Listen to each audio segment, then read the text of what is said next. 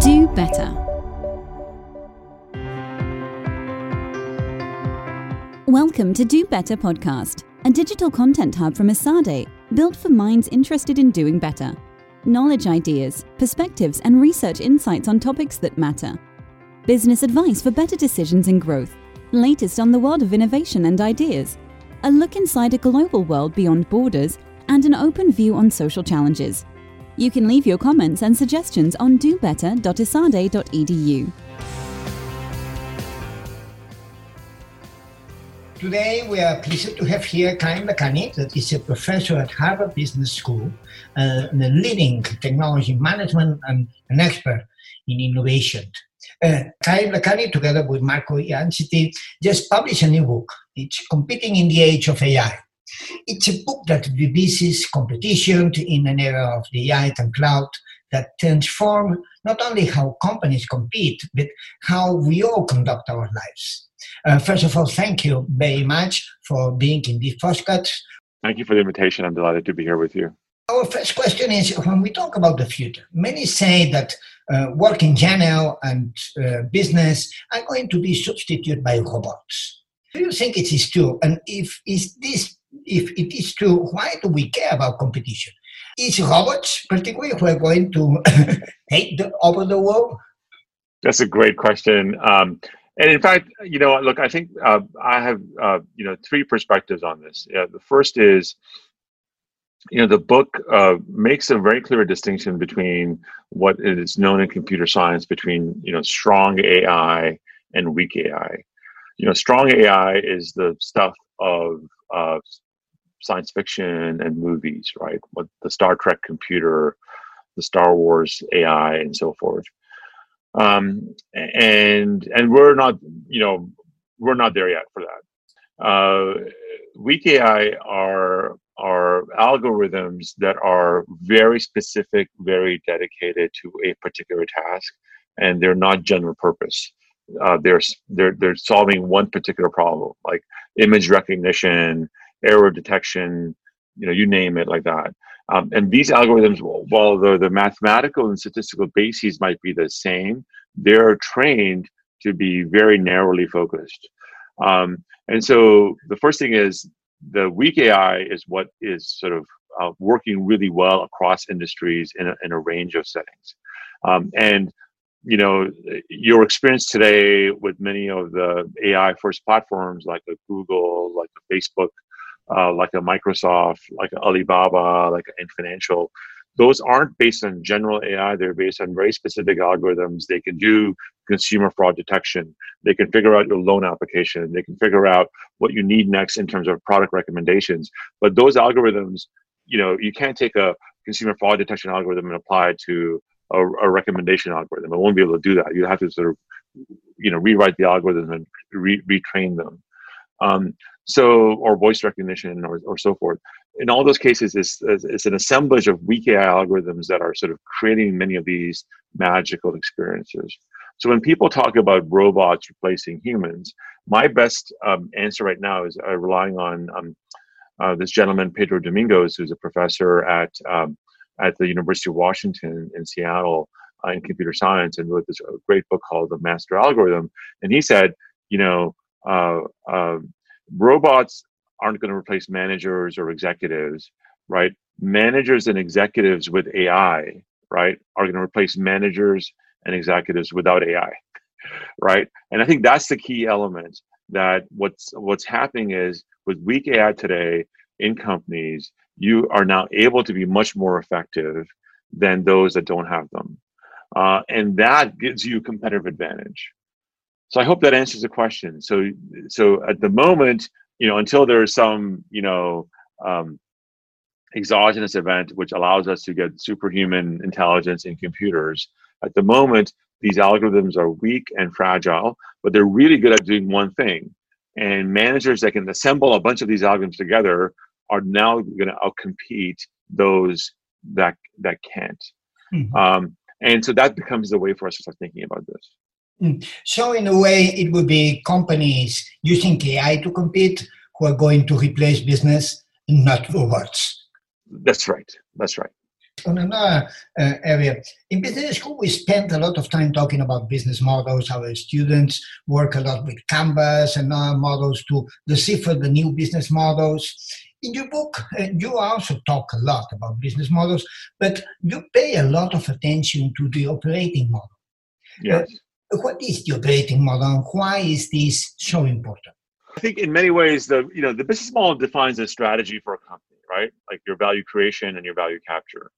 Uh, and that that essentially is you know the ways in which why customers want to transact with you and the ways in which you make money from those transactions but that is only part of the conversation you then need value delivery the value delivery happens through what happens inside the business that's the operating model and the operating model is all about how you achieve scale how you get many more people uh, as your customers how you achieve scope how you enable uh, you offer them different different products and how you learn and how you improve.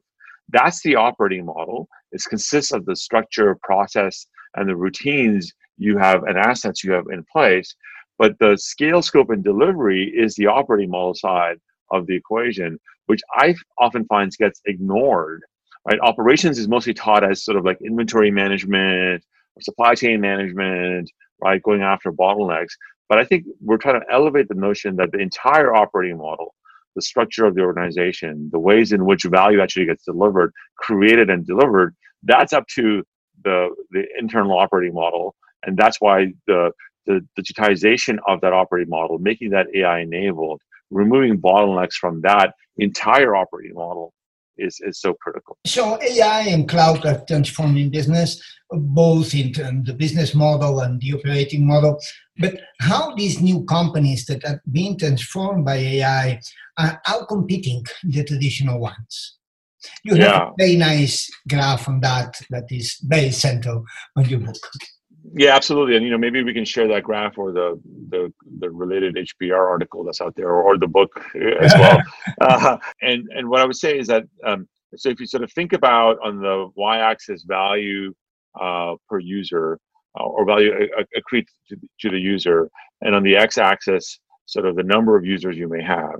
What happens in a traditional product business is that over time, uh, the value per user uh, starts to you know increase and then diminish. There's diminishing returns to that um, to that value per user as the number of users increases. Uh, in a AI first, digital first business uh, that has both network effects and learning effects uh, coming through, what you see happen is that the value per year per user actually increases as the number of users increase. And what we see happening is there's, there's an intersection between uh, a tapering value curve that, that sort of tapers off, increases initially, uh, and sort of uh, and, and and then and then breaks off. So the top part of an S curve, uh, with the bottom part of the S curve, which is increasing, right? And and what we're seeing is a collision between the the the increasing returns curve we see in AI first companies versus the diminishing returns uh, per user uh, curve we see happening uh, in traditional businesses. Uh, in your book, you talk a lot about the human bottleneck. Uh, are we the bottleneck? Should companies get rid of humans? yeah, yeah. Look, look. I mean, just just imagine in our daily lives today how human bottlenecks have been been um, reassigned or rechanged. Right. Uh, at least in the U.S., you know, we don't we don't we no longer call uh, operators to give us uh, our taxis right? It used to be less than a decade ago that you would be calling a dispatcher to get a taxi. Uh, now you just let the computer do it for you. It does the matching for you. Uh, travel has changed this way. Translation, right? Translation was a human process, and now both speech translation and, and text translation has been fully automated. And so, task after task, um, you know, consumer segmentation, right? Which are the right profitable consumer segmentations to go? Those tended to be you know the decision of very specialized marketing people trying to make decisions about what the right price should be and how to think about the right marketing mix that whole process has been automated because the variety of things that exist in these platforms are exponential. You just can't deal with those things anymore. So what we see happening is that these ai first companies are relentless about removing human bottlenecks in the value delivery process.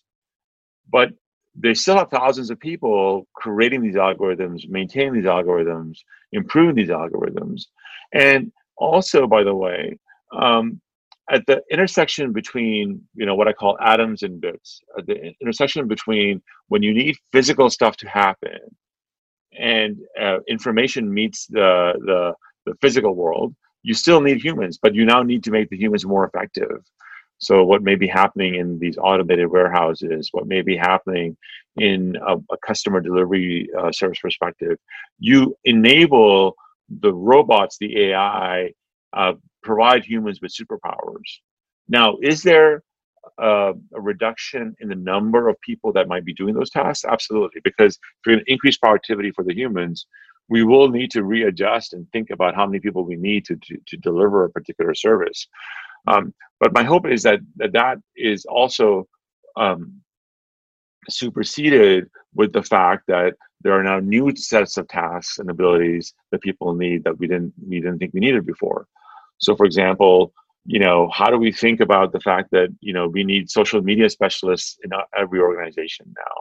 Because social media specialists are needed to be able to uh, to go after these channels, right? So that's a whole new occupation category that didn't exist a decade ago. Uh, that is super important now, and, and, so we're we're seeing sort of existing jobs uh, being redefined, uh, humans getting superpowers with their uh, uh, with these algorithms, and then new jobs also being created. Mm-hmm. When you describe these new companies, and you coined a new concept in these lines, uh, the concept of the AI factory. Uh, yes. is the AI, the AI factory? Yeah, yeah. I think I think the AI factory is a realization we had, which is when we looked inside these companies in many different industries. So again, if you sort of think about advertising, where Google is at, social media where Twitter or, or Facebook is at, advertising again, uh, you know, um, autonomous driving, uh, in uh, medical imaging, and all these AI first companies, the core of the business, the, the value delivery engine looks to be about the same, which is actually very different than what it used to be. So if you sort of think about uh, a McDonald's hamburger factory, the McDonald's hamburger factory is is very different from the Ferrari uh, um, uh, uh, manufacturing plant, right? Very different sets of tools, capabilities, people you need to run the the the the Ferrari factory versus the McDonald's factory, the hamburger factory.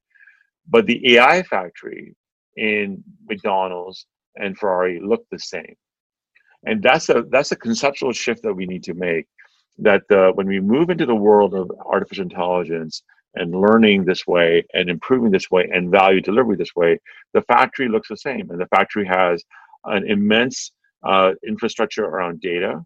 Data becomes the first element, right? You need you need processes to uh, aggregate data, to clean data, to normalize data, and make the data available for the algorithms. You need an algorithmic development process that converts that data into either predictions that you're making about the future state, right? Or it does classification of various things, or it does automation. That's what the AI factory does, right? And then an infrastructure to go, to launch those at scale. And then on top of it, an A/B testing uh, system, an experimentation system that validates the predictions that are being made uh, in the in by the algorithms on an ongoing basis. So that's the AI factory, and that AI factory at various scale levels is the same in a hospital as it is at Facebook, as it is at Google, as at Alibaba, as it is going to be at Ford as well. And so that that's a core concept that we need to understand and need how to build and learn and scale and leverage across our enterprise. Mm-hmm. And this AI factory, we think, is now going to be at the center of most organizations, not at the periphery. Right? It's mm-hmm. going to drive the organizations forward. In you, we talk about the process of digital transformation when we uh, talk about how these companies are building the AI factory, how they are trying to transform themselves, and so on. I found two very, very interesting um, uh, insights in your book about what is stopping digital transformation. One, you call it the mirroring hypothesis, and the other, it's architectural inertia. trying to understand what stops companies, it sounds very interesting. So can you talk a little bit about that? Yeah, absolutely. Um, uh, you know, I, I, studied as an engineer as an undergrad, uh, and then uh, for various reasons, I ended up being a business school professor at the intersection of technology and management. And my view is that the technology part of this, in many ways, is the easier part of it. It requires investment, it requires effort, uh, it requires recruitment, you know, all those things. But that's the that's that's a that's the easy part. The hard part is the organizational transformation needed to align the, the, the new operating model with the new business model that that that these AI first opportunities uh, allow us to, to go after. And um, you know, I've been inspired by we've been Marco, Iansiti, and myself have been inspired by the work of Rebecca Henderson uh, and Kim Clark in the 90s, uh, in the late 80s, early 90s, when they sort of coined this term called architectural innovation, which says that um, many companies have troubles adapting because the architecture of the product or services that they're offering has changed. Uh, the AI factory becoming center of your of your organization is a change in the architecture, right? The emergence of platforms which enable these AI factories to operate is a change in the architecture of your product and service and your marketplace. But the change is not just technological change; it's also organizational change. And so uh, the the their analysis says that incumbent companies have a very difficult time both a recognizing the architectural change and then b adapting the technology and the to in their products but more most importantly is the organizational processes and routines that need to be realigned and re-put into place in order for them to be able to, to go, go after that so so the, the claim in our book is that this architectural shift around platforms, networks, and AI and data is happening industry wide, right? And either startups are emerging that are that are challenging incumbents to with new architectures for products and services, right? And a new operating model and also a new organizational model, or these large tech firms are reshaping industry boundaries and entering uh, related industries with this new technological architecture and this new organizational architecture and a new operating model architecture. And incumbents get stuck in trying to do the new with the old operating model. And this architectural shift is as important here as, as it is your business model change along the way. So in many ways, the the need is for executives is to actually work as much on the technology maybe even less on the technology, but more on the change needed to, to take advantage of the technology that they get access to. In your book, also you discuss a lot about growth in general and about the network effects as the, one of the main powers of this uh, growth. But you also talk a lot about learning effects. Uh, and this is quite new in the literature because we are so obsessed with network effects and how to align them and, and so on. Did you say that learning effects are, are as important as network effects? And we have to take care of them uh, in this age of AI. Can you talk a little bit about that? I think the realization as we as we did the research for the book is that many of these AI first companies are, of course, native, natively platforms or they're set up as platforms that have network effects. Often they're multi-sided platforms that do that, and there's been a lot written about that. But why did we see so much advancement in these companies in AI as well? Well, it's because what they realized is that they have all these users and they had all this data in these users, and so their systems could get better and be much more accurate about what their users wanted if they exploited that data as well. And that's the learning story. And the learning story is very clear. As you capture the data on usage, and as you get more and more data, you can then use that to create better algorithms. As you have better algorithms, right, you can create better services. As you get better services, you get more usage. As you get more usage, you get better algorithms, you get more uh, better services, more usage, more data, and so on. This this virtuous circle of data, algorithms, services, usage is at the core of what goes on as a learning effect. And this learning effect is at scale, right? Like Google gets better and better at predicting what I want to see next, what I want to read next, what I want to improve upon, uh, and and that allows them to not just help me with their existing set of services, but also expand the scope of products that they offer. So I think learning effect is, in our view, as important uh, as the network effect, and they're, they're actually complementary. And the learning effect will sharpen the value curve I was discussing earlier with you, which is the increasing returns curve with more users gets sharper as we, we, we enable AI to help us learn better as well. You also say in your book that uh, we, in this age of AI, we have to, we must rethink strategy. And then you turn to networks. And networks have always been there, but it seems that now networks are more important than before. Absolutely. I think the no company and no industry is an island anymore where we can just be focused on what we do and what happens. There is now much more global connectivity of industries, individuals, people, customers, and so on and so forth. And so, so our view is that sort of network analysis as a strategic tool, using and exploiting networks for your advantage is going to be a critical toolkit for executives, right? Just as we learn about five forces, just as we learn about differentiation and all the things we do in marketing, the network story is going to be as important. And learning how to, to compete in networks with networks across networks eh, are going to be key elements for executives finally, in this new era, uh, all companies face many challenges. And many times we think that larger and bigger companies are at an advantage. Uh, in Europe, we have lots of small companies and lots of small countries. Uh, you have to give a single advice to these small companies and these small countries and regions of Europe. Uh, which one will be?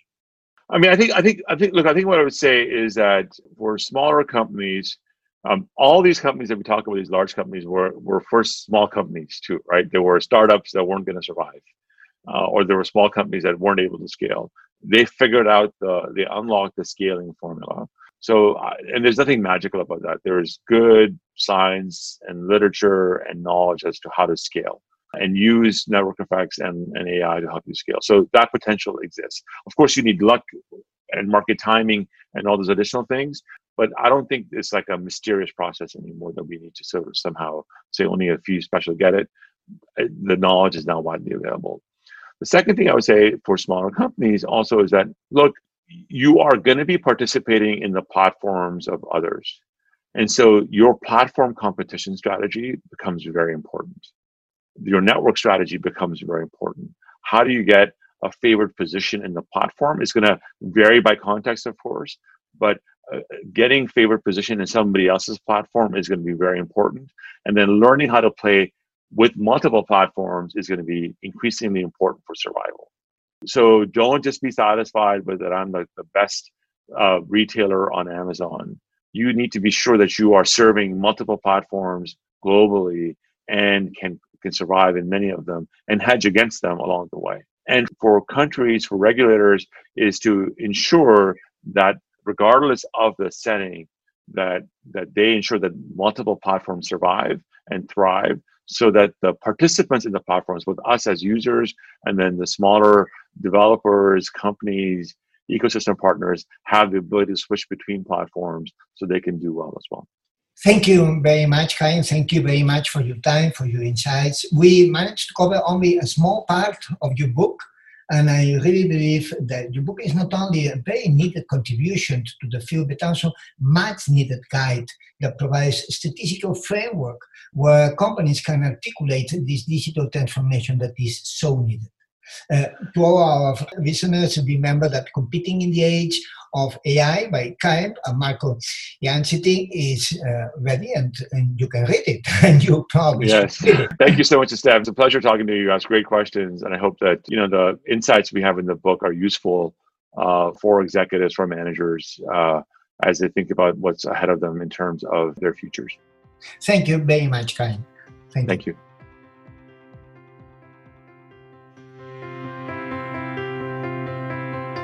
If you still want to learn more, remember, you can register on our platform, dobetter.esade.edu.